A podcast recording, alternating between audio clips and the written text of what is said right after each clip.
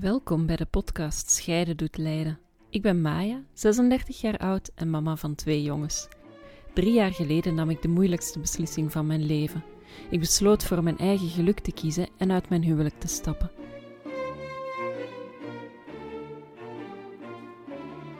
In de afgelopen jaren als single mama heb ik heel veel geleerd. Niet alleen over mezelf, maar ook over hoeveel taboes er nog liggen op scheidingen. Over daten wanneer je uit een lange relatie komt en over wat voor moeilijk, maar ook mooi traject het is om een scheiding te verwerken. Maar wat ik vooral geleerd heb is dat ik niet de enige ben met dit verhaal. Dat er rondom ons zoveel mensen hun eigen verhaal hebben dat nooit echt verteld wordt. Daarom ga ik in deze podcast in gesprek met verschillende mensen over hoe zij hun scheiding beleefd hebben en hoe zij geleerd hebben om hun leven opnieuw in te vullen na de moeilijke beslissing om te scheiden. Want scheiden, dat doet je een nieuw leven leiden.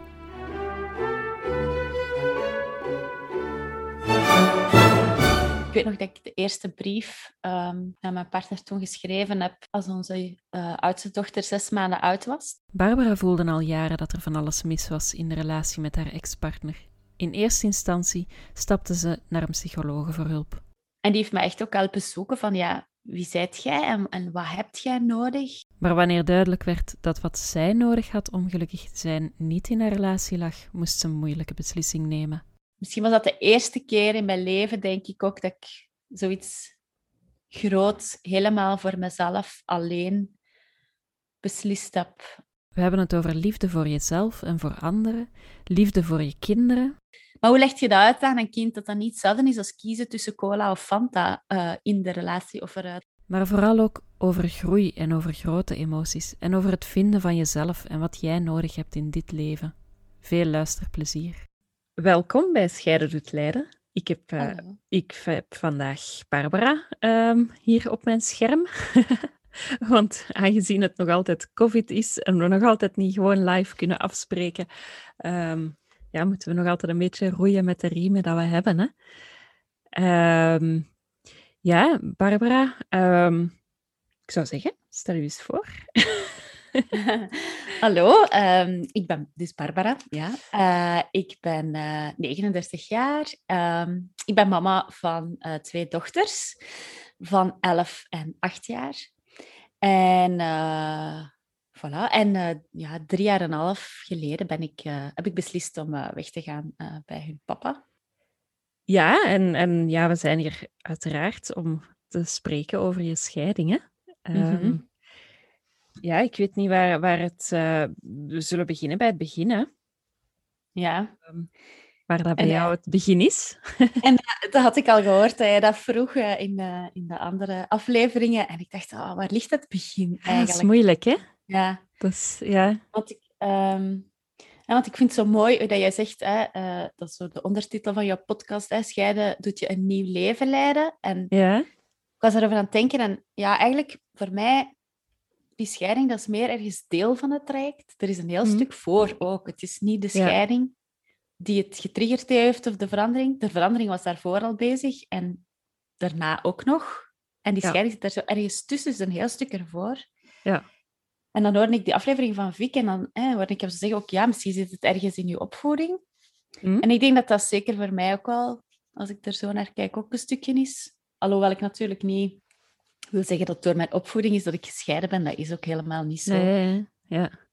Maar ik weet wel dat toen ik uh, uh, op mijn 23ste de relatie begon met, uh, met papa van mijn kinderen, dat ik mm. toen een heel onzeker mens was. Um, ja.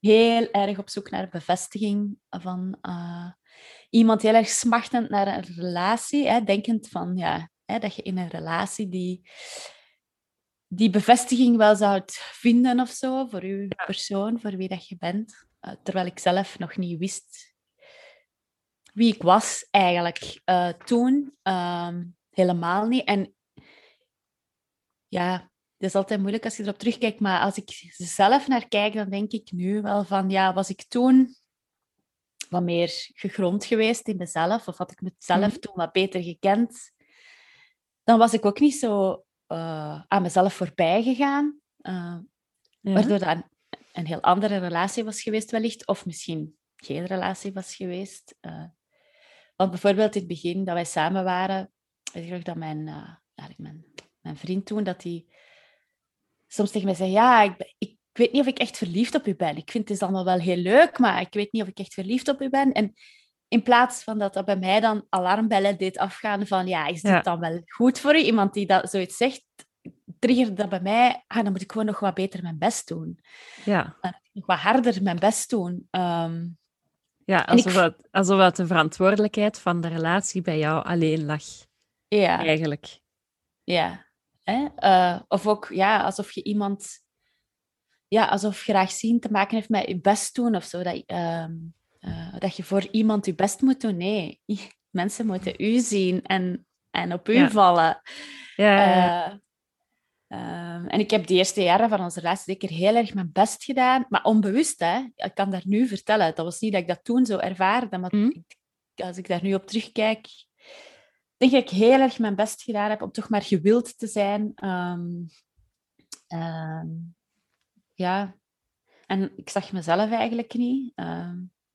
Dus ja, hoe kun je dan verwachten dat de ander u wel ziet of zo? daar ben ik ook nu pas achter. Uh, ja, dat het eerst vraagt om jezelf graag te zien voor iemand anders u eigenlijk graag kan zien. Uh, ja, denk ik. Uh, dat is een. Dat is een, een... Allee, ik, naar mijn gevoel is dat een contradictie.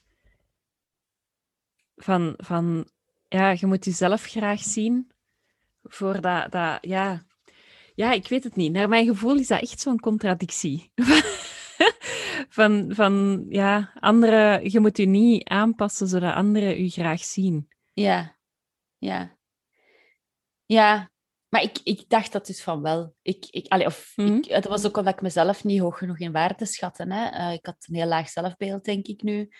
Allee, ja. weet ik zeker. Uh, um, dus ja, ik moest maar mijn best doen hè, om toch in dat plaatje uh, te passen. En ik was, als, ik was een heel gevoelig kind ook. En ik was enorm vaardig geworden in een soort van chameleon zijn, om mij, zonder dat ik dat zelf merkte, aan te passen dan aan de, aan de ander. En, ja? Uh, um, en ja, en ik hielp de ander dus ook niet om rekening met mij te houden. Um, en ja, dan door ja, ouder te worden, uh, te groeien, hè, ook in je job, hè, veranderd van job, een job waarbij je kunt groeien, waar je bijvoorbeeld ook zo hè, meer over jezelf leert. Ik zat dan in een leidinggevende functie en dan krijg je ook van die opleidingen waar je bezig bent met hè, wie zijt je als persoon enzovoort, omdat je karakter enzovoort. En ja. je groeit, je wordt ouder, je leert jezelf beter kennen en, en uh, ja, en toen kwam, en ja, dan uh, kwamen er ook kinderen. Uh, mm -hmm. En dat verandert ook natuurlijk de dynamiek in een koppel sowieso. Ja. En, en ik denk bij ons maakte dat ook heel erg een aantal patronen zichtbaar of zo. Hm? Uh, en dan door te groeien. Ja, toen, ja, dat begon, vanaf dat wij kinderen hadden, begon dat eigenlijk te wringen ergens of zo bij mij. Uh, ik weet nog dat ik de eerste brief um, aan mijn partner toen geschreven heb als onze uh, oudste dochter zes maanden oud was. Dus dat is ondertussen, het is net uh, elf geworden. Dus ja. dat is tien en een half jaar geleden. Hè? Ja. Uh, waarin dat ik eigenlijk zei van, oh, dit gaat voor mij zo niet uh, daarom en daarom. Zo'n eerste mhm. poging mm -hmm. om zo dingen op tafel te leggen. En ja, dan kwam er wel zo wat verbetering of zo. Het is altijd, mm -hmm. het is altijd zo'n proces geweest in, uh, in golven, uh, denk ik, als ik er zo op terugkijk. Uh, maar ik denk dat dan, ja, door de jaren steeds duidelijker werd dat waar ik behoefte aan had, ja?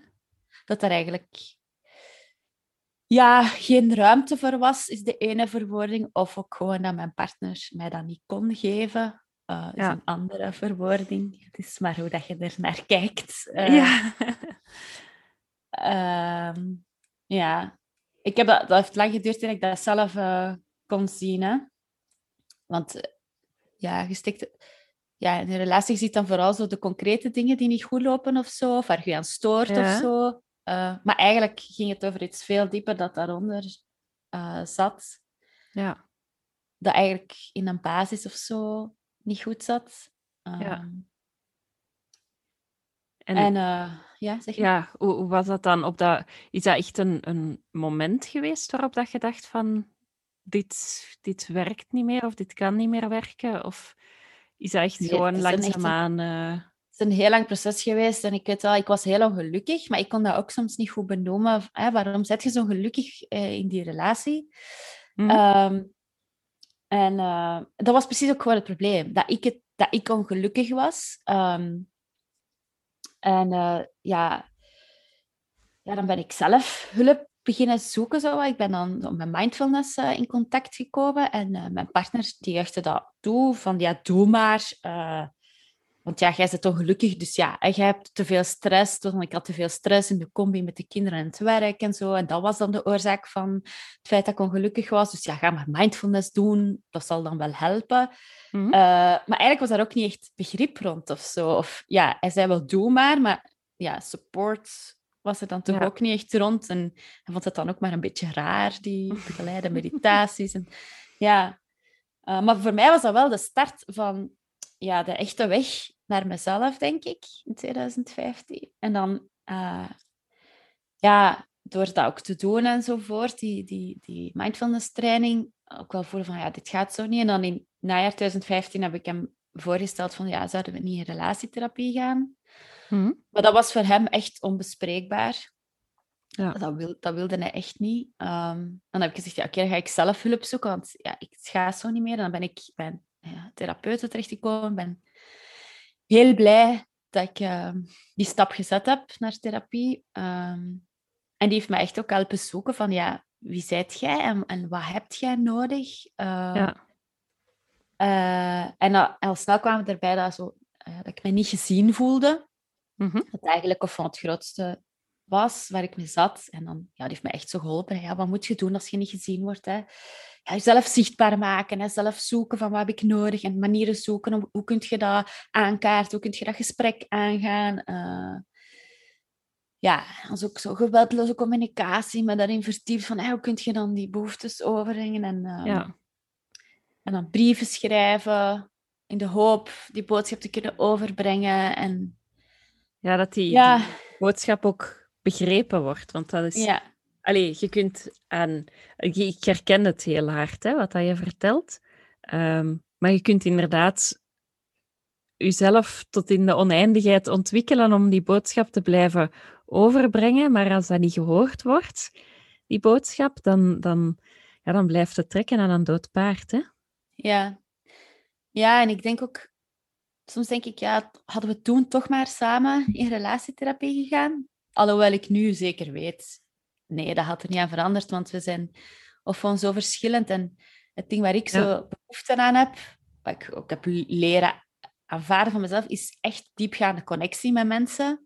Ja. En uh, ook in mijn vriendschappen of zo. Uh, ik, ja. Uh, dat is corona bijvoorbeeld ook een eye-opener van geweest. Ik geniet ik geniet enorm van één op één contact, waar je echt ook diepgaande gesprekken met mensen over de werkelijke dingen kunt hebben. Ik kan natuurlijk ook wel eens genieten van, en ik mis ook mijn vriendengroepen, hè, en een ja, keer een avondje ja. zot doen, hè. maar ik heb dat heel erg nodig, die diepe contacten. Wat zou ik dat dan niet hebben in mijn relatie met mijn partner. En ja. ik was eigenlijk mijn partner die daar geen behoefte aan had, die dat moeilijk vond, die, mm. die daar misschien niet toe in staat was om echt die diepgaande connectie te maken. Um, of die ik gewoon vervelend vond over al die moeilijke dingen het altijd hebben, terwijl dat voor mij ja. juist het wezenlijke was van connectie ja. hebben met iemand. En... Maar ja, wat ik, wat ik wou zeggen is eigenlijk, hè, dus ik heb lang gedacht, ah, misschien had ik, hadden we toen toch maar die relatietherapie gestart, omdat natuurlijk als je zelf we zijn niet samen aan een traject gestart. Ik ben toen zelf naar een therapeut gegaan en ik ben aan een eigen weg begonnen. Of zeg maar, die was misschien al begonnen met die mindfulness, maar je doet het, dan zet je wel alleen aan een ontwikkelingsweg begonnen. En je kunt wel proberen dan, hè, zoals ik gedaan heb, uit te reiken naar de ander als het over iets gaat met een ander. Maar je bent niet samen dat proces aan het doormaken op, op dat moment. Ja, ja, je bent niet samen aan het groeien, hè?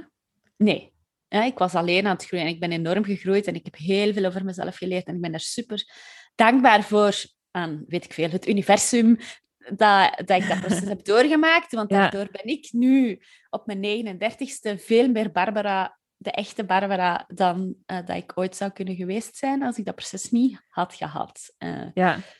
Ehm, maar het heeft ook zichtbaar gemaakt dat, ja, dat die relatie uh, met de papa van mijn kinderen, dat dat eigenlijk echt niet goed was uh, voor mij. Uh, maar dat, dat kunnen aanvaarden, was voor mij een hele, hele zware. Hè? Van ja. kunnen aanvaarden, te zeggen, dit is niet goed voor mij. Dus ik ga daar uitstappen. Die weg, dat was voor mij, ja, dat was gelijk de Himalaya moeten beklimmen of zo. Uh, ja. Misschien was dat de eerste keer in mijn leven, denk ik ook, dat ik zoiets groot helemaal voor mezelf alleen beslist heb. Um, ja. ja. En wat, wat was het moeilijkste daaraan? Dat dat een beslissing voor jezelf was? Of dat dat een beslissing was die dat anderen zou ja, kwetsen of aanbelangen? Allebei, denk ik. Ik had nog nooit iets echt voor mezelf gekozen, denk ik. Zo op die manier. Of ook niet zo openlijk of zo met zoveel consequenties. Um, ik heb altijd geprobeerd om, ja, en dat is onbewust, hè, maar om in de verwachtingen te passen, om toch maar niemand teleur te stellen. Hè. Het brave meisje, hè. het beeld van het brave meisje. Ik ben in ik weet niet, misschien dat mijn ouders dat anders stellen, maar ik denk niet dat ik een moeilijke puber geweest ben in de zin van, ja, ik, ik, ik heb niet gerebelleerd. Uh, ja, ik weet nog dat ik op mijn achttiende bij mijn studiekeuze zo even getwijfeld heb over, uh, oh, zou ik niet Herman Terling theater of zo gaan doen? Maar mhm. van het moment dat mijn ouders nog, die hebben daar niet eens mee over moeten discussiëren, die hebben maar gewoon eens gezegd, ja, maar je zou toch beter een echt diploma halen? Ah ja, ah, ja, ja oké, natuurlijk. Snap je? Dat, ja, dat, dat, is, dat is wie ik was. Of dacht ik, ik was een chameleon. Hè. Ik, ik, ik, mm ik zorgde maar dat ik binnen de verwachtingen paste. En ik had niet eens het gevoel dat dat, dat, dat een probleem was of dat dat aan mezelf voorbij ging.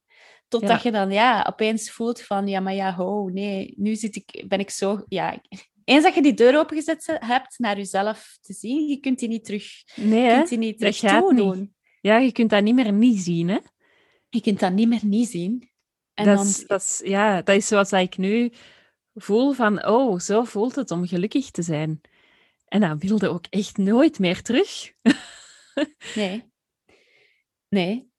Nu, bij mij is het zo, nu voel ik wat het is om echt te leven. Ik denk niet dat ik per se ja. veel... Ja, ik ben wel gelukkiger, jawel hoor. Ik ben wel gelukkiger, maar ik heb nu ook soms heel diep ongelukkige momenten. Hm? Maar dan kan ik die plaatsen of zo. Allee, er is, je voelt die tenminste. Je voelt die tenminste en je voelt ook echt de goede momenten en de gewone tevreden momenten. En, en dat wil ik ook niet meer kwijt. Ook dat kunnen zeggen van het is nu moeilijk, hè, daarom wil ik dit ook vertellen. Ook de moeilijke dingen delen met elkaar. Ehm, ja, je kunt daar niet meer van terug weg. Allee, ik heb dat nodig. ik heb dat nodig. En eens je weet wat je nodig hebt, dan dan moet je dat ook bewaren of zo, bewaken. Ehm, ja. Ja, ja, dan moet je daarvoor... Ja, er is ook gewoon geen andere mogelijkheid. Allee, soms dan denk ik ook zo, dan, dan leer ik nieuwe mensen kennen en dan denk ik, oh, maar ja, kom aan. Waarom kunnen nu niet gewoon over koetjes en kalfjes beginnen babbelen? Waarom moet dat altijd meteen over de grootste dingen des levens of zo?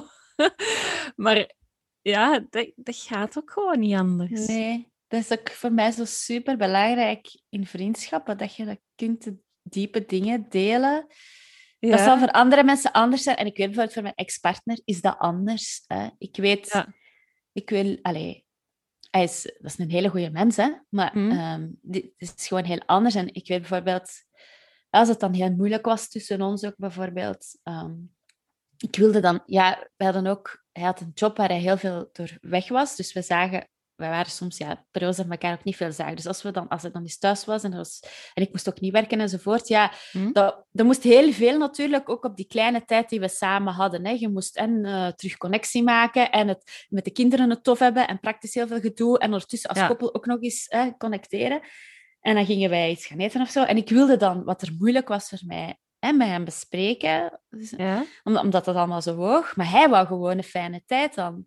Dus en ik weet nog eens dat ik, eens, ik zag eens waarom... Hè, hij was soms uh, lange periodes weg. En ik zag waarom ik zag opeens wat de dynamiek was tussen ons, waarom het dan zo moeilijk was als we elkaar terugzagen na lange tijd. En ik dacht, ah, ik ga dat vertellen tegen hem. Ik zie die dynamiek, ik kan dat uitleggen. Misschien als we dat alle twee begrijpen, hè, dat, we, dat, het dan, ja, dat we minder in die val kan gaan trappen.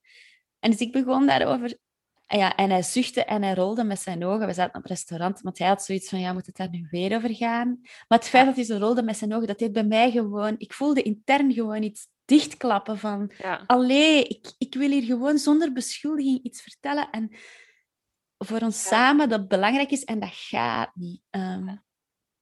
en ja, heb ook met mijn therapeut ook veel over gehad en zo. Uh, ja, soms, ja, soms zijn mensen zo anders. En, en dan zei hij ook tegen mij, maar kan hij dat wel? Hè? Hij, is mhm. hij, zit misschien gewoon zo niet in één. En dat is waar, natuurlijk. En ik zie die context ook en ik zie wie hij is en ik zie wie ik zelf ben. Maar mhm. ja, dat maakt het niet minder moeilijk voor mij of zo. Ja, ja, ja. Ja, je kunt dat inderdaad accepteren als zijnde van ik, ik heb respect dat jij zo ja. in elkaar zit, maar maar ik word wel tekort gedaan. Ja. Of, of ik voel, allez, ik krijg iets niet wat ik wel nodig heb. Ja, uh, en ik kan daar soms wel kwaad van worden. Ja, precies of dat als je dan ziet dat die andere niet kan, dat je dat dan maar oké moet vinden en, en moet aanvaarden of zo. Um, ja. ja, ja, ja, ja, maar nee, dat, ik heb dat nodig. niet. Nee, nee, Dat is, ja. nee jij hebt evenveel recht om dat te hebben, wat dat je nodig hebt.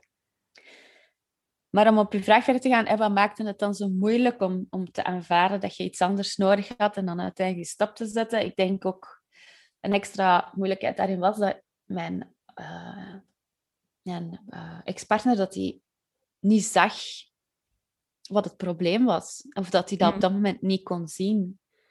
Uh, het bleef precies gewoon voor hem mijn probleem in plaats van ons probleem. Ja. En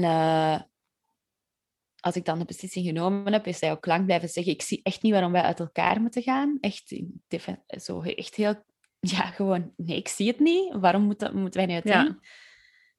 Achteraf, nu heeft hij mij wel eens gezegd, um, na een paar jaar, van ja. En dat was ook wel mooi, hij heeft mij ook wel eens gezegd dat hij mij eigenlijk dankbaar is dat ik die stap gezet heb, want dat we zo vermeden hebben dat we elkaar het leven misschien echt zuur uh, gemaakt hebben. Dus ik denk dat hij nu ook wel ziet uh, dat het niet werkte. Maar toen zag hij dat niet. Dus moest ik echt ja, alles wat ik van zelfrespect en zelfwaarde opgebouwd had, bijeen scharen en vasthouden en zeggen, ik ga, ja, ik ga, dat, ik ga dat toch doen. Goed weten van, ook, ja, je hebt kinderen, um, alle consequenties die daarbij komen kijken, al dat verdriet al dat verdriet dat je hun gaat aandoen. De ja, de buitenwereld ook. De buitenwereld ook. Niet, zien. Nee. Ik weet niet hoe dat, bij jou was, maar... Ja, ik denk dat... Dat was zo wat dubbel. Uh, ik denk, mijn goede vriendinnen, die dicht bij mij stonden, ja, die snapten het wel of zo. Uh,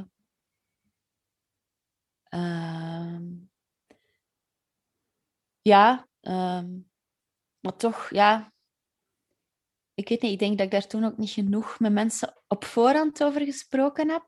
Voor ik de stap zette. Uh, Denk ik misschien had ik meer kunnen, als ik er meer met mijn goede vriendinnen had over gesproken, had ik me misschien meer gesteund gevoeld of zo. En had, was, dat, was dat minder zwaar geweest om die stap te zetten. Ik heb er achteraf denk ik wel, en dan heb ik wel van een aantal mensen de bevestiging wel gekregen van ja, we vinden dat kei erg, maar we, ja, we snappen dat wel of, zo, of we zien het wel of zo. Of we zien ook gewoon gelukkig jij waard al zo lang. En, ehm, ja, en ja, mijn ouders, ja, ik denk voor hen was het heel moeilijk. Ehm, ja, ik kreeg zo heel wisselende boodschap. Ik dat ze het ergens wel begrepen. Langs de ene kant kreeg ik zo wat de reactie van ja, we zagen wel al heel lang dat, die, dat jullie zo verschillend waren. En ja, mhm. Ehm, en wat er, allee, dat het voor u soms heel moeilijk was. Uh, maar aan de andere kant ook wel zo de mentaliteit, maar dat is denk ik misschien ook iets van uw, uw generatie. Ja, kunt je er niet over zetten? Ehm, ja, voor de kinderen meestal dan. Ja, voor de kinderen of gewoon, ja, ik weet niet goed waarom. Uh, ja, voor het bezorgdheid ook natuurlijk, want dat is ook wel, ja, misschien bezorgd zijn, maar ja, gaat dat allemaal met zich meebrengen. Het, um, ja, voor de kinderen wellicht ook. Zet er u over, kunt je niet overzetten? Dan heb ik één En een keer heb ik echt tegen ons mama gezegd, ja, ja, ik, ja, je gaat het misschien niet, je kunt het misschien niet begrijpen, ik krijg het misschien niet uitgelegd, maar ik ga dit doen en ik heb uw mhm. steun gewoon echt nodig. Uh, ja. En dan schrok ze wel zo en dan heeft ze ook gezegd, ja, maar ja, we zijn er voor u. En, ja, hè, we gaan, en dat is ook zo. Mijn ouders zijn een enorme steun, praktisch uh, enzovoort. Um, ja. Maar ik denk, ja, ik vind het gewoon heel moeilijk. Misschien daarom ook dat ik het graag wou vertellen in deze podcast, om het mijn, mijn kant van het verhaal te vertellen. Omdat je bent degene, die, weg, je bent degene die weggegaan is. Ja. Um, ja, in het, in het klassieke plaatje van, van goed en slecht zet jij eigenlijk het slechte, hè? Ja. ja. En, zo, en zo heb ik me zeker ook zelf lang gevoeld, zonder dat iemand dat moest zeggen. Uh, ja. Uh, ja, dat oh, schuldgevoel.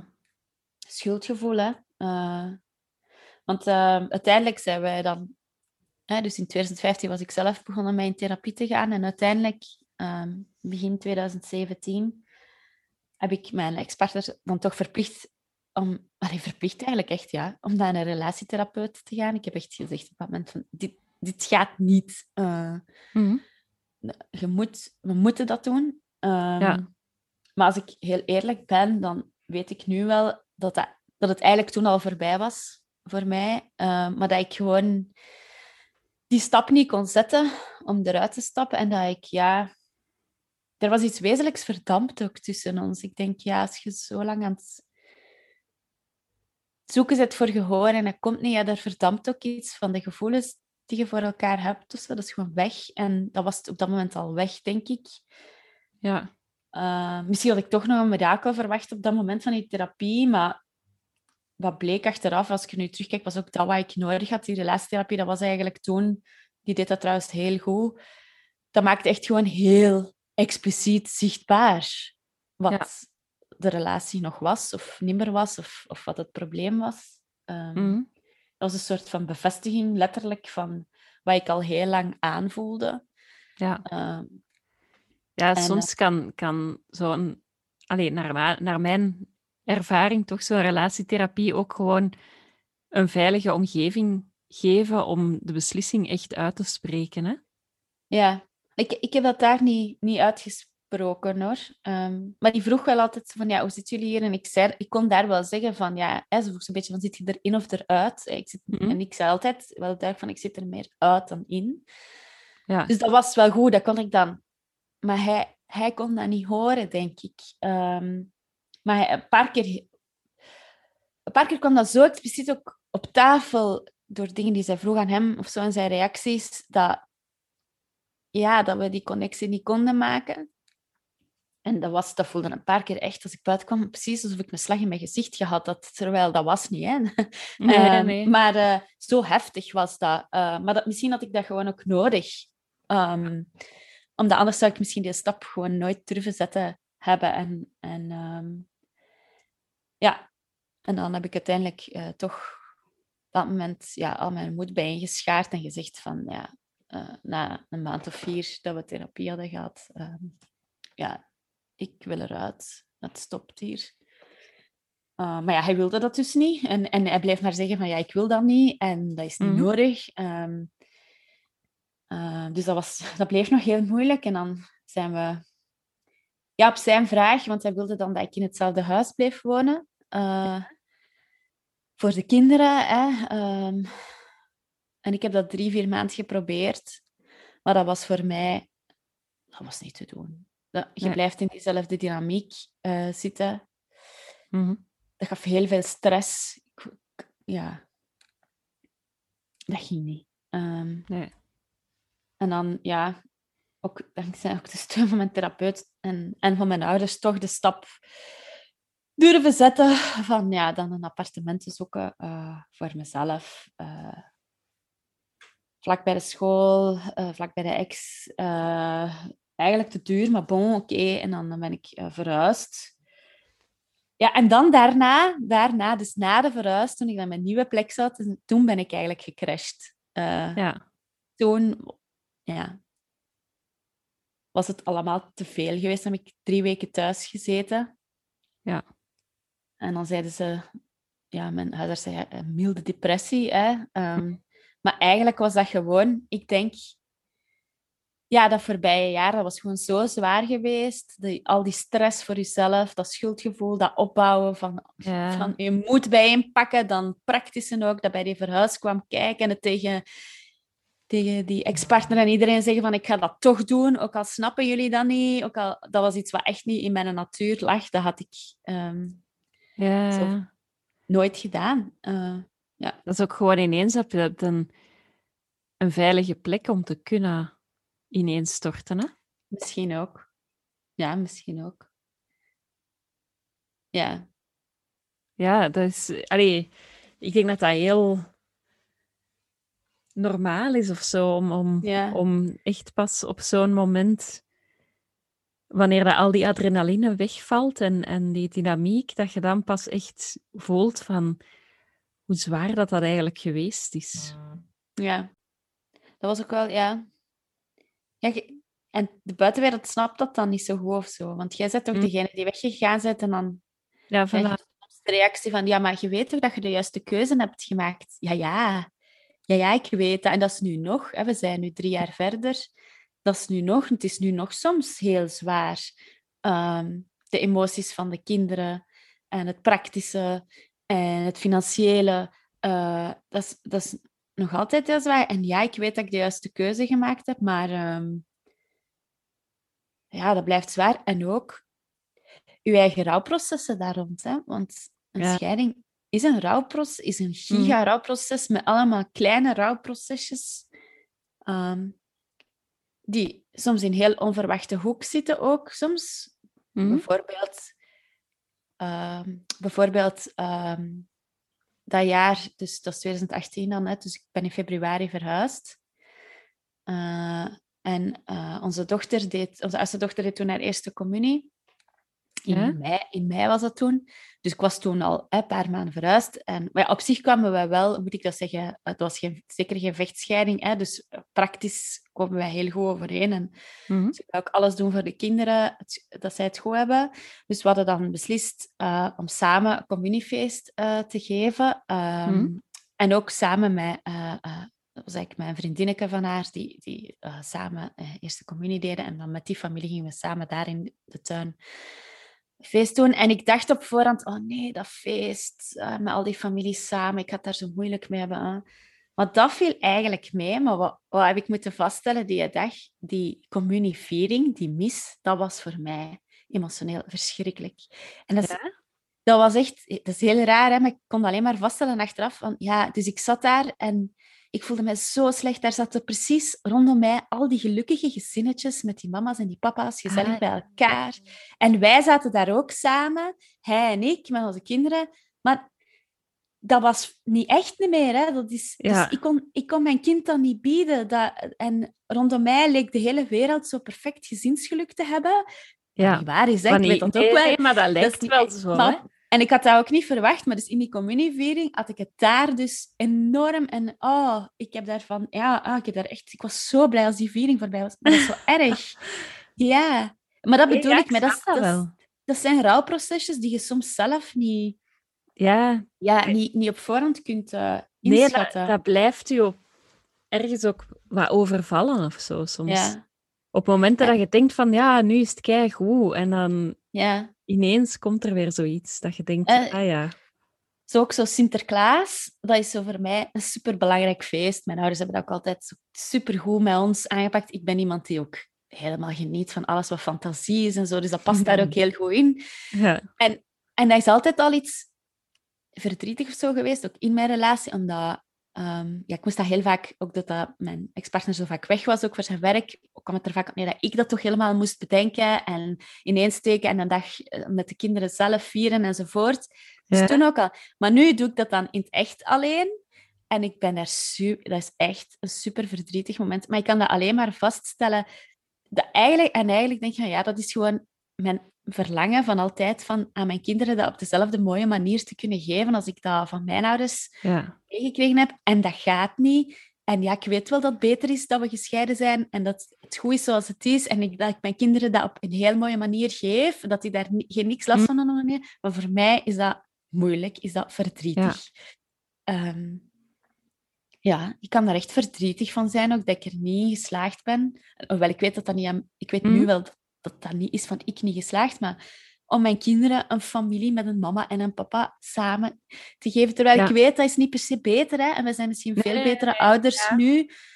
We zijn misschien veel betere ouders nu voor hen dan we ooit waren als we samen waren. Maar ja, dat blijft mijn verdriet of zo. Ehm, Jouw ouders zijn nog bij elkaar. ja, ja. Ben jij de eerste in de familie of zijn er Ja, mensen Ja, ik- voor? Nee. Je bedoelt qua scheidingen of zo? Ja? Ja, nee.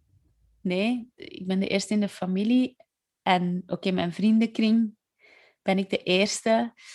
Eh, Dat is Ja. waar, hè? dat is echt zwaar. En daarom dat ik ook zo blij ben met Ja. deze podcast. Ik denk, had ik toen zo'n podcast gehad waarin mensen zo eerlijk hun verhalen deelden, had ik mij niet zo alleen eh, gevoeld. Eh, Ja. Ja, en, En dus zo onbegrepen ook. Allee, ja, ik, ik stel de vraag omdat ik zelf ook... Ja, mijn ouders zijn nog bij elkaar. Mijn zus eh, is met haar eerste lief getrouwd. Eh, ja, en als ik denk, heel onze familie, daar is niemand echt uit elkaar gegaan. Dus eh, dat is, ja, er viel ineens een frank, een euro in mijn hoofd. van, ah ja, dat is misschien daarmee dat ik dat zo moeilijk blijf vinden. Van dat, Ja. dat, inderdaad, dat ideaalplaatje niet te, te kunnen bieden aan mijn kinderen. ik kan daar soms ook zo echt, ik durf dat toegeven, sorry lieve vriendinnen, maar ik kan soms echt heel jaloers zijn op mijn vriendinnen Mhm. die zo hun gezinnetje hebben. En ik weet ook wel, elk, hoe zeggen ze dat? Elk huisje heeft zijn Ja. kruisje. Hè? En, en wie weet welke gezinnen gaan er nog uiteenvallen, want ze zitten vaak, ze- ik ben de oudste zo in onze vriendengroep. Maar ik kan er soms echt zo jaloers op zijn van, oh, die hebben dat, die, he- die hebben dat Ja, gezinnetje. ja. Ehm, ja, en je dat is het ze wel, hè, maar Absoluut, hè. het absoluut, is ook hè. gewoon heel confronterend. Hè. Ja. Allee, ja, ja ik, ik weet van mezelf, ik heb echt van, van sommige vrienden wat, wat onbewust, denk ik, afstand genomen. Omdat dat ook gewoon heel... Allee, oké, corona heeft daar ook mee te maken, hè, maar Ja, ja. Ja, ja, ik heb ook niet altijd zin om, om met al mijn huidhonger en nood aan, aan, aan een happy end, om dan te gaan zitten kijken hoe dat een gezin ja, in een lockdown gaat en elkaar hebben. Mhm. ja. Ja, ja en, ik, en ik heb een, een nieuwe partner en dat is super fijn. Een, een relatie waarin ik die connectie vind die ik nodig heb, dat is goed, maar dat is toch Ja. niet, dat is niet hetzelfde. Eh, hij, hij komt ook uit een lange relatie, heeft ook kinderen, dus dat gaat ook allemaal heel traag. En dat is goed, hè? Dat is allemaal goed, hè? Mhm. Eh, ik ben er super blij mee. Maar eh, ja, dat Dus gaat altijd... dat- kerngezin niet meer, hè? Ja, en, dat is, en dat, is, dat, is een, dat is een beeld, hè? Dat, is een, dat is een perceptie die ik voor mezelf heb. Ik weet dat ook, hè? Dat, is niet iets, dat is niet iets in de realiteit. Dus ik Mhm. probeer daar ook mee om te gaan voor mezelf en me daar ook niet in te laten meesleuren. Maar ik moet dat soms gewoon herkennen. Ah ja, nu voel ik... Ah ja, ik begin dat ook te herkennen. Ah ja, dat is weer dat gevoel. Oké, dat is een rouwproces. Oké, Barbara, laat het toe. En Ja. je, mocht daar wat, je mocht daar wat verdrietig om zijn. Ja, wie kiest er nu voor als je aan een relatie begint en je begint aan kinderen? Ah ja, we gaan dan... Dat is maar voor even. Allee, Ja, nee, niemand doet dat, hè? Niemand stapt er zo in, hè. Eh, ja, en, en er komt gewoon... Ik denk dat sommige mensen... Ja, ik denk... Je kunt dat ook niet weten, als je erin zit. Dat is natuurlijk met alles zo. Hè. Dat is bijvoorbeeld met, als je ongewenst kinderloos blijft, zo, dat is hetzelfde. hè. We kunnen ons dat niet voorstellen, hoe dat, dat is totdat je, totdat je daarin staat. Maar toch, ik hoop ook dat hier mensen naar luisteren die niet scheiden of niet in een scheiding zitten. ehm, zodat die dat misschien ook wat meer begrijpen of zo Ja. hoe zwaar dat, dat is. Want je bent ook als enige ouder vaak eh, de enige om alles te dragen, te bedenken, te plannen, te Mhm. onthouden. Goddank is er Google Calendar en, en andere Ja, apps ja, die, ja. die mij reminders sturen van eh, al die schooldingen en zo. Maar dat, dat komt wel alleen op u terecht. En, Ja, ja, ja. en ja, en dat zo... heftig, hè? En dat snoesmoederschap, waar ook iemand uit, Ja. uit jouw podcast het over had, dat, dat is ook zoiets, dat is voor mij... Dat ga, ik denk ook, ik heb nu ergens aan... Ik, ik dacht altijd dat gaat minder worden of zo, maar we zijn nu drie jaar verder en dat blijft... een gat. Elke keer als die vertrekken weer. Uh, ja, hè? Zeker in vakantieperiodes merk ik dat het moeilijker is dan, dan, dan als ik zelf aan het werk ben. Uh, die lege bedjes, uh, dingen missen uit hun leven. Um, ja, die, die energie dat kinderen ook in een huis brengen. Dat... Allee, stilte is fijn hè? en rust. Maar... Ja, en natuurlijk, net als elke ouder, als ze hier dan weer een aantal dagen zijn, dan denk ik ook van, oh, waar is de rust? Waar is... Ja, wanneer, ja, ja, wanneer, voilà. heb, ik eens, wanneer heb ik eens tijd om, uh, voor mezelf? Hè? Natuurlijk, hè, zoals elke ouder. Uh, maar dan zo, ja, het is niet dat je ze eens even gaat laten logeren. Het is, je weet, Mm. dat is gewoon een gat. Dat is een stukje weg van u. Um, Ja, ja, ja. Je er even hè? Ja, Ja. uw moederschap staat even on hold. Mhm. uh, en, en dat is iets heel vies. Uh, ja. um, Ja, bij mij geeft dat altijd zo'n dip in energie of zo. Zo, ja, dat, dat... ik heb kei veel energie als de kinderen in mijn buurt zijn en dan zijn ze weg en dan heb ik altijd zo, ah, en dan raak ik zo nergens niet meer toe, precies. Dat is Ja. niet, hè, maar dat voelt zo. ja, ik, ik heb al gewerkt, ik moet dat verdriet dan gewoon even toelaten. Ik moet dan even gewoon mogen daarover verdrietig zijn. Uh, oh, dat gat is er weer. Oké, het is hier stil. Het is hier heel stil. Uh, Ja. Oké. Uh, ik heb dan ook altijd de behoefte, dat is iets heel grappig, om zo heel erg op te ruimen. Dus als die dan weg zijn, het mag hier rommelig zijn als die hier zijn, hè, maar als die weg zijn, dan opeens moet ik dan zo opruimen, alles, alles zo wat, moet je dat zeggen, met een feng shui in orde. Niet dat, Ja. hij, ermee, niet dat hij ermee gaat clean is, dan, maar gewoon dat alles zo, een beetje, dat er rust is zo. En dat geeft me dan ook wel die rust om dan die dagen alleen aan te vatten. En Ja, ja, ik ben dan ook blij hoor, dat ik die dagen, want ik probeer bijvoorbeeld ook, ja, nu met corona is dat natuurlijk een beetje anders, maar hè, bijvoorbeeld mijn sociaal leven probeer ik dan te plannen op de dagen dat ze niet bij mij zijn. Hè? Mm. ja, Wat er Ja, ja. dat je dan je vrienden kunt zien eh eh, te gooien. ja. Want met, met de kindjes is dat toch altijd ja, andersoortige gesprekken. Ehm, eh, dus, dus, dus ja, er zitten heel fijne momenten in die dagen alleen ook. Ja, maar toch. De, ja, Ja. ik heb laatst zo'n een gesprek gehad met mijn oudste, die zei van, hou maar mama, waarom ruimt je altijd ons speelgoed op als wij er niet zijn? En dan Ah, zei ik ook van, ja, maar ik heb eigenlijk niet altijd zin om naar dat speelgoed te kijken, want dan Nee. voel ik weer hoeveel dat ik jullie mis. ja. En dat begreep hem toch. En dan had hem ook zoiets van, ah ja, oké. oké. Ah ja. Nu dat ik dat weet, mogen de mijn spullen opruimen. Oké, dat was het goed. ja. Ja. Ja, ja. Ja, ik denk, Ja, dat hij, ik denk dat hij een beetje het gevoel had dat ik hem zo opzij schoof of Ah, zo. zo van, ik ben er niet meer, dus je denkt niet meer aan mij of zo. Ja, maar het is wel goed om het daarover te kunnen hebben. Hè. Mijn, mijn jongste die, die heeft het heel moeilijk, al drie jaar lang. Elke Ja. keer als we moeten afscheid nemen. Of het oh, nu voor één dag is, of voor drie dagen, of voor een week. Het is altijd heel moeilijk. En ze zegt Ja. zo, ja, ik wil gewoon bij jou zijn. ja. En ik mis jou dan zo hard. Ehm, ja, dat is gewoon ook hard. Dat is elke Ja. keer opnieuw. Al drie jaar lang is dat kind oprecht heel verdrietig. En ik weet dat ze een fijne tijd heeft bij haar papa. Daar ligt dat echt niet aan. Nee, nee. Ehm, maar ja, zij is gewoon iemand die haar mama meer nodig heeft of zo. Terwijl Ja. voor mijn oudste is dat goed dat, er, dat het zo wat evenredig verdeeld is en dat, er veel, dat ze alle twee de ouders veel kan zien. Hm? Eh, maar voor haar, ja, ja, misschien omdat ze ook nog wat jonger was. Hè, in 2018 was ze zes. Ja, Ja. als ik echt vooruit ben, was ze zes. Ze was vijf als we uit elkaar gaan. Ja, dat is nog... kle- Ik weet het niet. Dat is nog klein, hè? Ik Ja. weet niet waaraan het ligt. Misschien doet Ja, het ik er ook dat niet toe. Misschien doet het er ook ja, niet toe. Mijn jongste heeft dat inderdaad ook. Allee, die, die, niet dat hij zo intens verdrietig is, maar dat hij gewoon ook veel meer... Ja, die plakt echt aan mij. De Mhm. dagen dat hij bij mij is, plakt hij echt aan mij. Ja. ja. En dat is verscheurend, hè, als, als Ja. moeder. Want je weet, ik ben degene die die keuze gemaakt heeft. Ja. Ehm, en ik ben bijvoorbeeld bij mijn oudste weet ik dat dat zeker in het begin ook... Die heeft dat aangevoeld. En ik denk ook wel dat mijn experte dat misschien gezegd heeft, van dat ik degene was die de beslissing genomen heb. Mhm. Dat heeft voor dat kind ook een mega loyaliteitsconflict gegeven. Hè? Want Ah ja, die, scheiding, die scheiding, dat was voor haar het allerergste wat er in haar leventje gebeurd was. Dat haalde echt de grond onder haar voeten uit. En dan Mhm. haar mama, haar mama had daarvoor gekozen. Ja.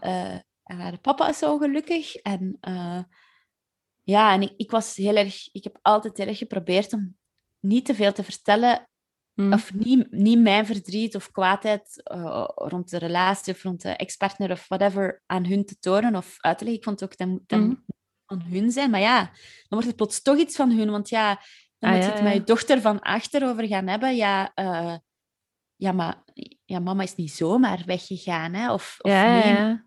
dat was niet echt mama haar keuze. Hè? Ja.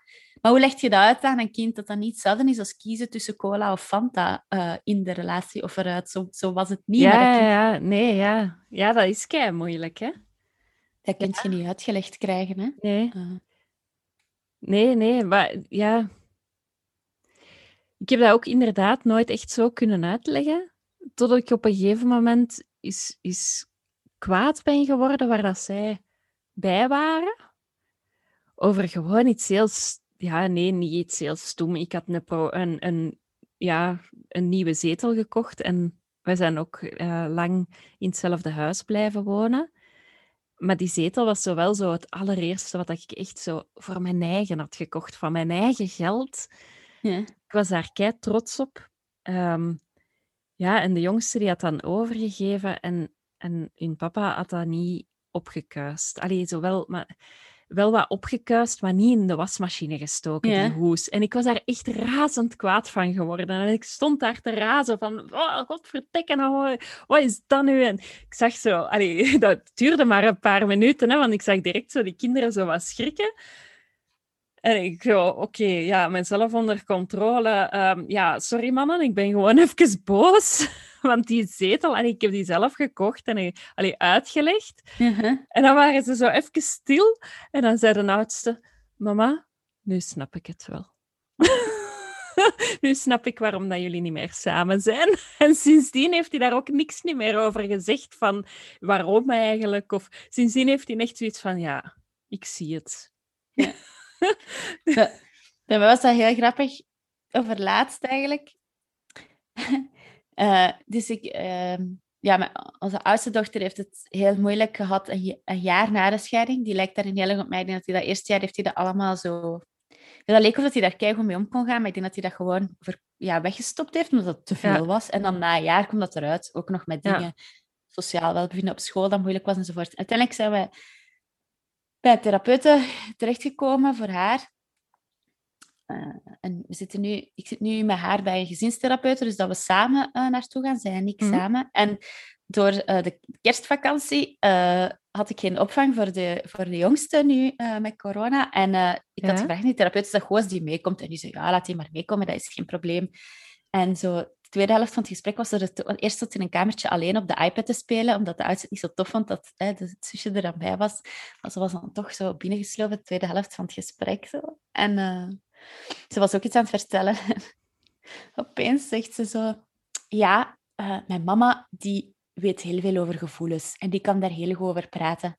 Ja, en mijn papa niet. Dus ja, daarom zijn ze niet meer bij elkaar.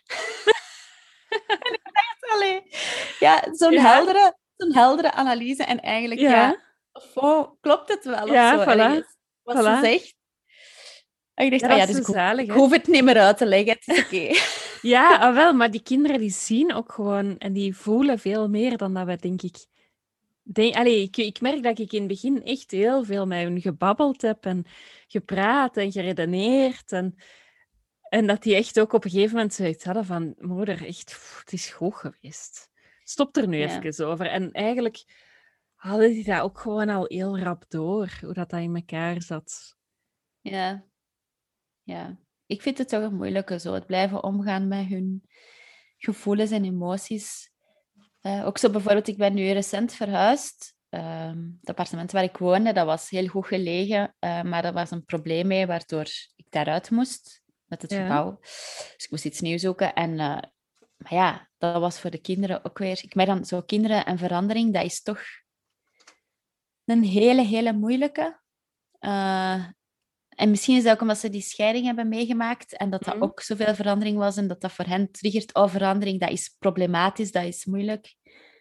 En dus nu met die verhuis komen ook weer zo al die emoties naar boven. Ja, Ja, en je moet er toch maar voor klaarstaan ook weer, hè? ja, ja. Allee, ja.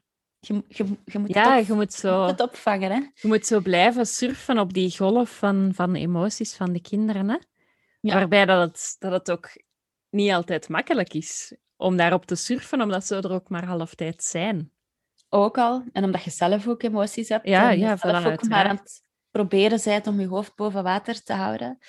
Eh, om, allee, ik heb heel veel steun maar, van mensen rondom mij, maar toch blijft dat zo.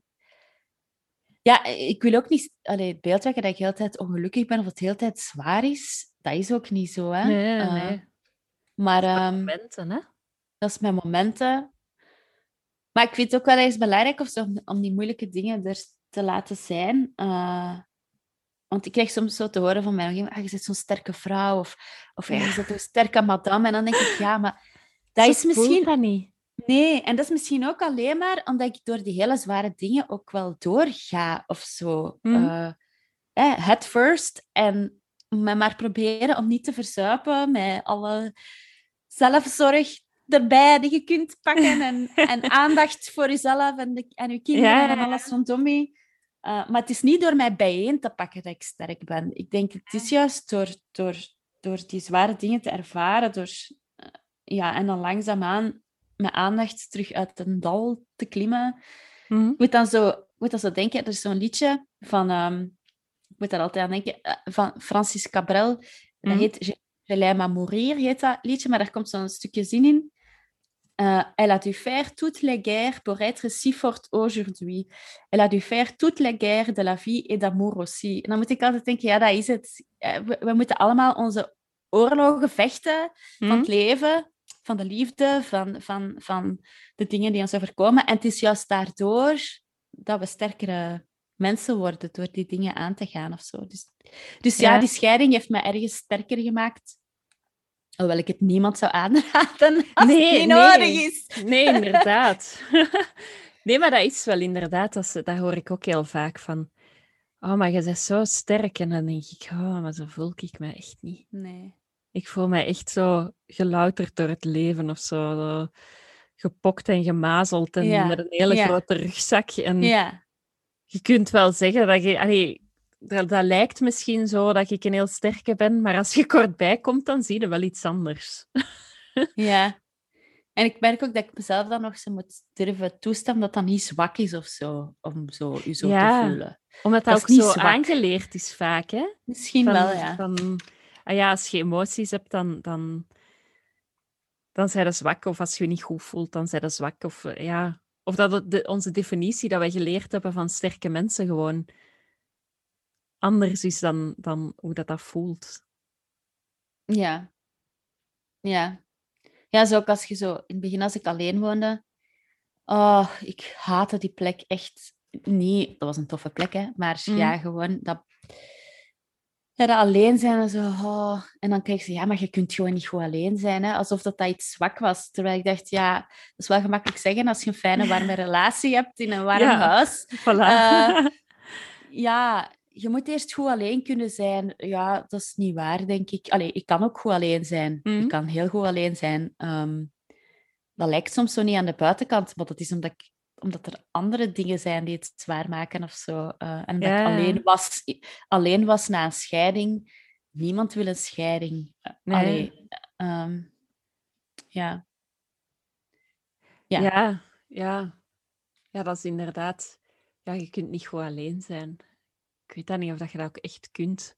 Altijd alleen zijn. Allee, wij zijn toch nog altijd ook sociale dieren, hè? Ja, we zijn, hoe noemen ze dat? Roedeldieren, hè? Ja, ja, voilà. Eh, maar eh, ik kan nu wel, ik kan nu wel eh, echt ook ervan genieten om alleen in mijn plekje te zijn. Ehm, eh, ja, nu is dat soms echt oké. En, heb- ja.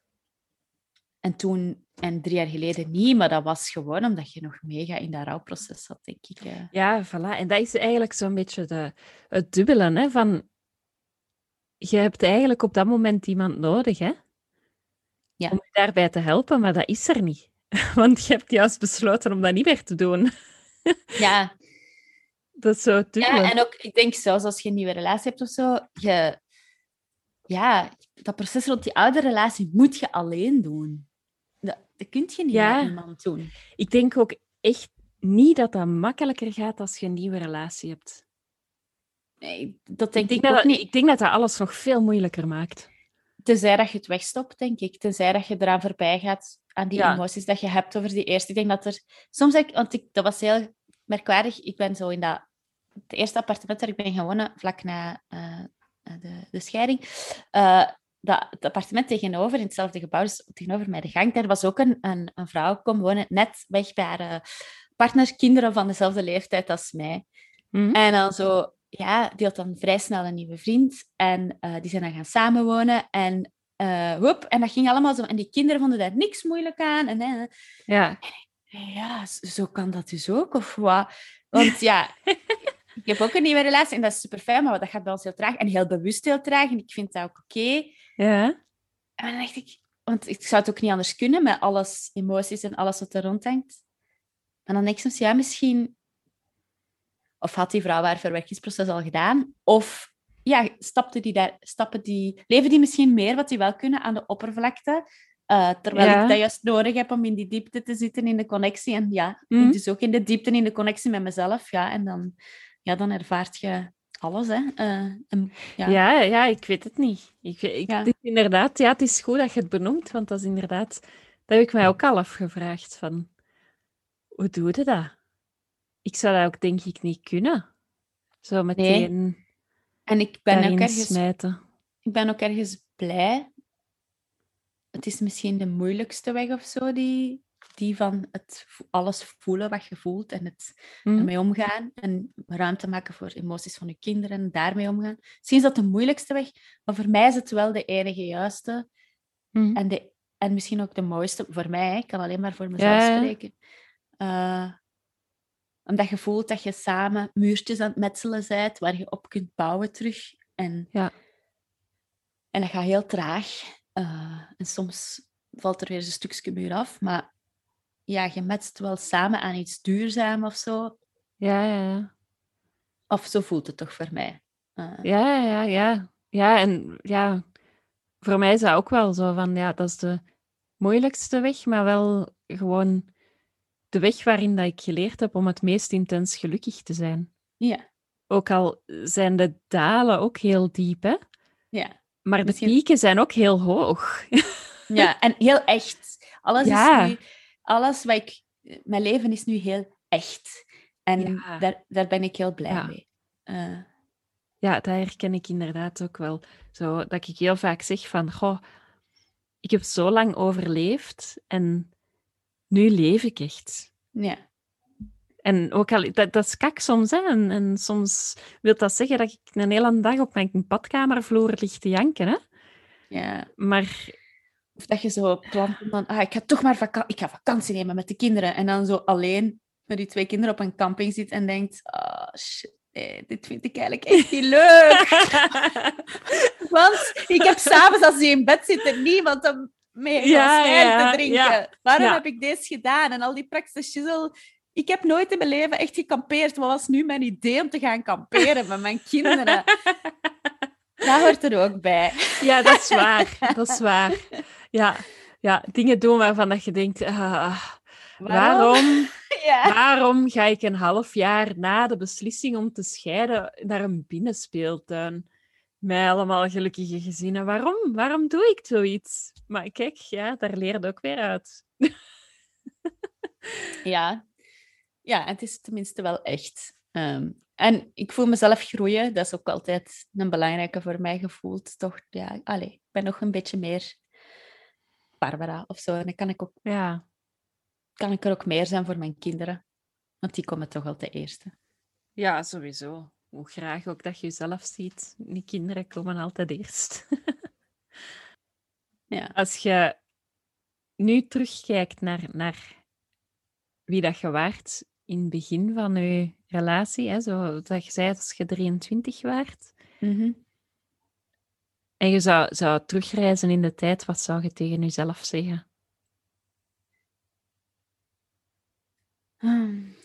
Dat is moeilijke Ja. vraag, hè? Ja, het eerste wat bij mij opkomt is zo... Oh, Barbara, je zei het wel waard dat iemand u echt kiest voor u. Wacht nog maar even.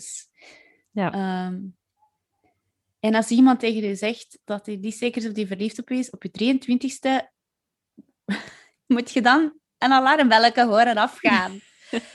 Eh, maar nee, eerder, nee, eerder dat eerste. Ehm, wacht maar en er, je bent het waard om, om graag gezien te worden voor wie je zelf bent. Eh, eh, waarbij ik niet wil zeggen dat ik me daar toen van bewust was, dat ik op die manier in die relatie Mm. dook. Toen was ik me daar zeker van bewust hoor. Dus misschien zou ik niet geluisterd hebben naar mezelf nu.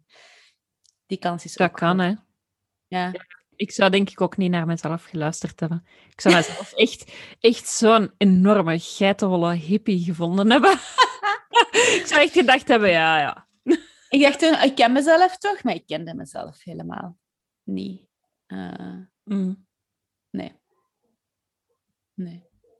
Nee, Ja. voilà, ja, dat is zo tubbelen. Hè? Van, van een kant zou je zelf die, die, dat gebroken hart willen en al die pijn willen, willen ervoor zorgen dat je dat niet meemaakt als je zou kunnen teruggaan. Maar van de andere kant Ja. nodig, hè? ja, en ik denk dat wel eens... Allee, ik ben zo wel eens benieuwd om te horen hoe dat is voor mensen die in een lange relatie zaten die geen kinderen hadden. Mm. Ik denk, denk wel dat het rouwproces veel zwaarder is. Allee, ik denk omdat er kinderen bij zijn. Ik denk, dat is mijn Mm. grootste, dat is mijn grootste gevoel. Zo, of misschien is dat mijn schuldgevoel dat mij nog zo parten speelt, maar dat vind ik zo'n dubbele. Hè. Had, ik maar, had ik maar toen mezelf beter gekend, dan was het niet gebeurd. En dat is dan nog niet zozeer van mijn eigen hartzeer, dan had ik mijn kinderen niet door al dat verdriet moeten doen gaan. Maar ja, natuurlijk. Als ik toen beter naar mezelf geluisterd had, waren mijn kinderen er misschien niet eens geweest. Dus ja, eh, wat, wat bereikt je daar dan mee? Hè?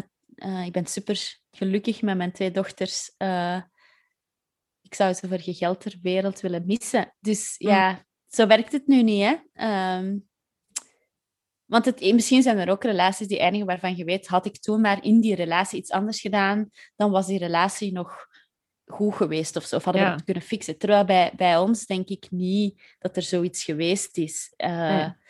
Ik denk gewoon, dat was ja, een mismatch eigenlijk. Ehm, maar dat we het op ons 23ste allebei niet konden zien. Eh, Ja, ja.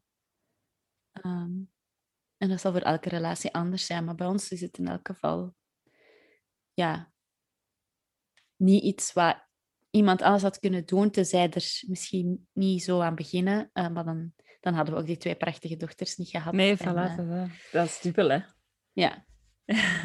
Ja. Is er nog iets wat dat je kwijt wil voordat ik aan mijn eh, laatste vraag begin? Ik ga nog eens kijken wat ik had het natuurlijk een beetje voorbereid. Misschien nog iets wil zeggen. Dat is zo Eh, grappig. Mijn eerste gasten die hadden eigenlijk nooit iets voorbereid. En de laatste tijd is echt iedereen die ik interview, die dat zo pro- proper zo'n briefje heeft klaar liggen. Ja, het is, ja, ik vond het gewoon zo belangrijk, omdat ja, je wilt het, je wilt het juist vertellen of zo. Eh, En ik dacht, als ik het niet voorbereid, dan ga ik misschien dingen zeggen die ik dan niet helemaal meen of zo. Dat is dan een persoonlijk dingetje. Ehm wacht, ik ga eens kijken. Ehm, eh, nee, ik denk dat ik eigenlijk wel eh, het meeste gezegd heb of zo. Ja. Oké, va. Dan kom ik aan mijn laatste vraag, hè, die dat ik aan iedereen stel. Ehm, ja, welke tip zou jij kunnen meegeven aan iemand die daar net voor of net in een scheiding staat? Dat vind ik ook zo'n moeilijke vraag. ja, sorry, ik doe alleen maar moeilijke vragen. Ja, dat heb ik op goed, voorhand hoor. niet gezegd, hè? Goed hoor, we houden van de moeilijke dingen. Ehm, ja, ik denk... ja, kijk echt naar jezelf en wat jij nodig hebt. En als je echt in je relatie niet kunt vinden wat jij nodig hebt, dan moet je eruit stappen. Dat is beter voor iedereen. Ehm, ook al voelt dat soms in de eerste fase helemaal niet zo. Mhm. Ik denk ja. Ja, en eh, ja, en als je het op een manier doet die dicht, dicht bij jezelf blijft, dan is er ook voor alles nog mogelijk. Ik denk als je voelt van ik moet hieruit, dan moet je dat doen. En voelt daarna daarachter van lap, ik had er niet moeten uitstappen, dan ga je wel een weg vinden om er terug in te komen. Ehm, als je het doet van dicht bij jezelf, ehm, ja. Ja. En we kunnen het allemaal wel aan. Je kunt het wel aan. Ook al voelt het zo niet, je kunt het wel aan. ja, dat is een mooie. Dat is inderdaad waar. Wat dat je op voorhand misschien als je als 23-jarige naar jezelf zou kijken in de omgekeerde richting dan. Ja. Ik denk dat, ik, dat ik in mijn, ja, wel, in mijn geval zou ik denken van, poeh, nee, dat ga ik nooit kunnen. Maar mhm. ja, je doet het wel gewoon, hè? Ja, ik heb, ik heb hier ook een briefje op mijn uh, laptop hangen altijd en daar staat op, je bent goed bezig, ook al voelt het niet zo. En ik denk, als je dicht bij jezelf blijft en je blijft zoeken, je blijft ook, dat vind ik wel een belangrijk, je blijft zoeken naar wat is mijn aandeel in de dingen, hoe kunnen dingen anders, wat heb ik zelf nodig, dan zijn je sowieso goed bezig. Ook al voelt dat op dat moment niet zo. Mhm. En dat hangt hier zo als reminder, dan zie ik, een paar keer per dag zie ik dat dan. En dan ja, ja. ja, dat is waar. Ja, inderdaad. Ja, ja ik heb ook zo'n briefje in mijn portemonnee zitten van een, een uh, ex-collega die dat, dat ooit heeft uh, opgeschreven op een uh, post-itje van je doet dat goed. En zo af en toe als ik dan zo ergens ben en dan haal ik iets uit mijn portemonnee en dan zie ik dat en dan denk ik, inderdaad. Ja, voilà. En je kunt het allemaal wel aan, ook al voelt dat echt niet zo. Ik denk, we hebben, we hebben allemaal veel meer veerkracht dan we zelf voelen. Mm. Eh, en we moeten gewoon de moeilijke dingen ook aangaan. En dan gaan we wel zien dat we daarna nog bestaan. En ehm, ja. Ja, ja. Oh, dat is mooi. Ja, die neem ik mee. Oké, goed. ja, ja, ja. Ja, dat is ook echt wel... Dat, maar dat is eigenlijk hetzelfde met dat, dat je zei zo sterk, hè? Mhm. Eigenlijk is dat hetzelfde. Eigenlijk is dat ook gewoon zo, hè? Ja. Het gewoon van jezelf ook accepteren dat dat gewoon is hoe dat het ja. voelt. En dat is misschien, ja, misschien nog een deeltje van mijn verhaal dat ik misschien toch nog moet vertellen. Je moet maar zien of het erin kan blijven of niet te lang wordt. Maar uh, mijn beste vriendin, uh, Christel, die is uh, gestorven in 2017, dus uh, aan kanker. Die, had, die heeft negen jaar gevochten tegen oh. kanker. Ja. Ik, heb dat van, ik heb dat van heel dichtbij meegemaakt. En dat was net, uh, ze is uiteindelijk gestorven in mei. En dat was net de periode dat ik dus met mijn ex-partner in die beslissende relatietherapie zat, zeg maar. Dus echt zo... Mm. En misschien ook door dat mee te maken of zo, zo iemand te verliezen en die die strijd te zien verliezen, uh, dat je ergens voelt van ja, hoe fragiel is dat leven wel niet? Uh, en dat dat mij ook wel ergens, dus die relatietherapie zeker, maar zij ook ergens dat duwtje gegeven heeft van kies maar voor jezelf. Ja. Want sommige mensen krijgen die kans niet eens om voor zichzelf te kiezen. En, en ze heeft mij ook eens gezegd van, ja, Barbara, je moet dat gewoon... Maar haar heb ik er wel over gesproken, je moet dat gewoon doen. En ja, ik zou zo graag tegen haar kunnen zeggen, zie ik heb het gedaan en uh, ik ben nog, nog beter mezelf geworden. En ze, zou trots, ze zou trots op mij zijn, denk ik. Maar dit maar om te zeggen van, ja, het zijn die hele moeilijke dingen. Uh, en we kunnen dat mhm. allemaal wel aan. Ja. Um, en ja, die moeilijke dingen geven ons misschien de kracht. En, of, of ook zo het pushen om, uh, ja, kies voor jezelf, kies voor wat je nodig hebt. Ja. Mooi. Ja, dat is waar. Dat is waar. Oké, goed. Dan, dan rest er mij alleen nog maar uh, jou te bedanken hè, dat je dit hebt willen doen. Ja, met dat je je je verhaal hebt willen vertellen. Uh, ik denk dat er heel veel mensen ook wel gewoon weer heel veel aan gaan hebben. Dus, uh... Als er één iemand die het hoort iets aan heeft en dat geeft hij een iets warmer gevoel over zichzelf, dan ben ik al heel blij. Daar denk ik dat je wel zeker van kunt zijn. Ik krijg heel veel reacties en dat is, elke reactie is echt vooral dank u. dus, dat maar dat is, mijn dank gaat vooral uit naar, naar iedereen die dat, ja, die dat dit gewoon durft te doen. Ja. Dus, uh, ik wou zeggen, ik vind dat heel erg sterk, maar... nee, nee. sterk is dat niet, hè? ja, ja. Nee, nee, het is sterk. En uh, ja, ik hoop gewoon dat er nog veel mensen inderdaad hun verhaal met jou willen delen. Want elk verhaal is weer anders en elk verhaal vertelt weer iets heel persoonlijk, waar misschien andere mensen ja. ook iets aan Ja, hè? Ja. ja, dat is zo. Oké, bedankt. Bedankt om te luisteren. Hopelijk vonden jullie het fijn. Wil je meer weten? Dan kan je ons volgen via Instagram, at Scheiden doet Leiden, of je kan lid worden van onze Facebookgroep Scheiden doet Leiden. Tot de volgende keer.